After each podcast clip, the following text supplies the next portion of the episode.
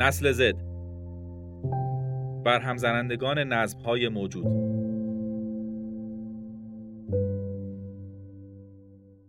نسل جدید نمی‌خواهد یک نفر مثل میلیون ها نفر دیگر باشد.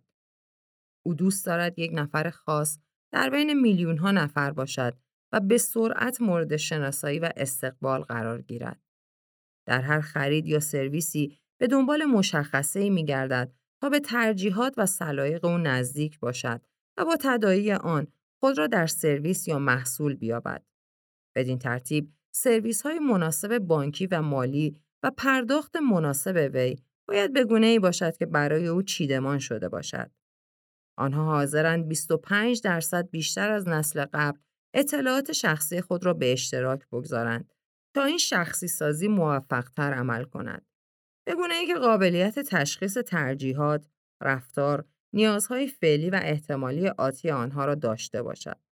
بانک یا سرویس دهنده موفق باید بتواند اولین مرجعی باشد که رخدادهای مهم برای او را شناسایی و بهترین پیشنهاد برای اجابت آن را ارائه کند.